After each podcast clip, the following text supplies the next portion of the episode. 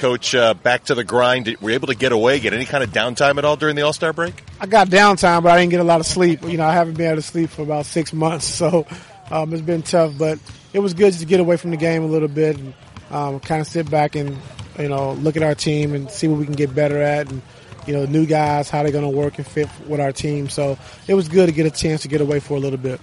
When we saw you in Boston about a week a week or so ago, uh, and you had kind of joked. I think you were joking, saying, "I'm not sure if these guys are going to remember the plays when we get back after the break."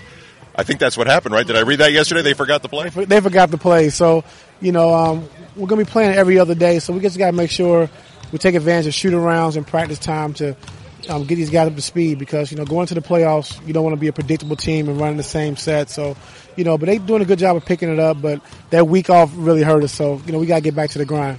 Well, it was a great start at Boston, big road win at Oklahoma City, big win as well. What impressed you most about Hill, Clarkson, Hood, and Nance, the way they played?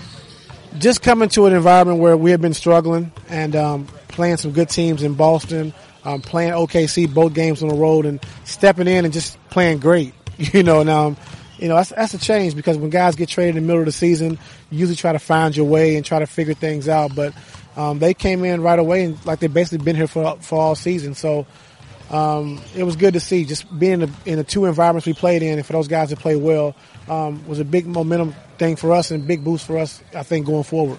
As an old point guard yourself, you get a vet like George Hill coming over.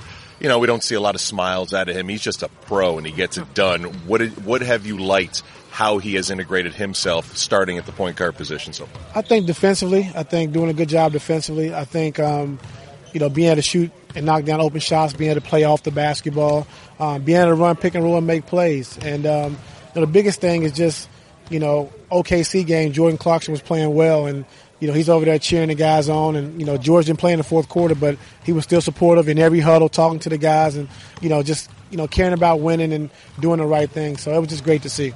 Talking with Ty Lue, Cavs head coach, uh, before the uh, post All Star break sprint gets underway against Washington tonight. What's gotten into J.R. Smith of late? His first quarter numbers, last five games. I don't want to jinx him.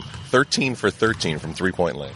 Um, just you know, taking his shots. I thought early on in the season we talked about him, you know, not taking his open shots, looking to put the ball on the floor, but now he's catching and shooting. And um, when he's making shots, we're, we're a totally different team. And um, we like when J.R. is being aggressive, taking his shot, and when he does that, we're a better team tonight. Wizards, uh, surprisingly, when Wall went down, they went seven and two. They've got a big stretch coming up. But when you see them on tape, uh, what concerns do you have?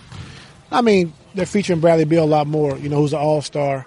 Um, you know, but John Wall still, you know, with them and their team, he makes them a lot better. You know, his pace, the way he pushes the basketball, getting guys open shots, getting to the free throw line, and it's a different dynamic. And yeah, you can win some games, you know, without your, you know, without your top two best players. But you know, when the playoffs come, when it gets late in the season, you need everyone. So um, they're a different team as far as moving the basketball, and other guys are getting opportunities to be aggressive. But um, you know, everyone's touching it. You know, everyone's touching it. Everyone's aggressive, but they still do miss John Wall. Appreciate your time. Thanks, Coach. Yes, sir.